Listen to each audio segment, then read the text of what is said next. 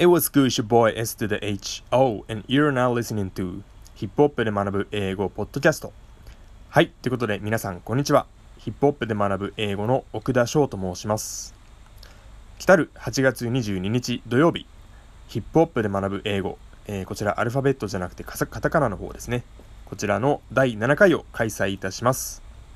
このイベントではヒップホップ楽曲丸々1曲のリリックを使ってみんなで楽しく英文法、語法、口語表現、スラング、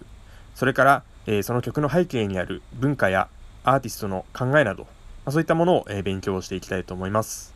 今回第7回はこのヒップホップで学ぶ英語が始まって1周年ということもあり、かなり私自身気合を入れて準備したいと思っておりますので、皆様ご参加のほどぜひよろしくお願いします。イベントの詳細を知りたい方やご応募されたい方は、私の SNS まで、ご連絡ください。Twitter、Instagram ともにアカウントは V-E-G-A-S-H-O-K-U-D-A です。それでは皆さんの参加ご応募をお待ちしております。Peace!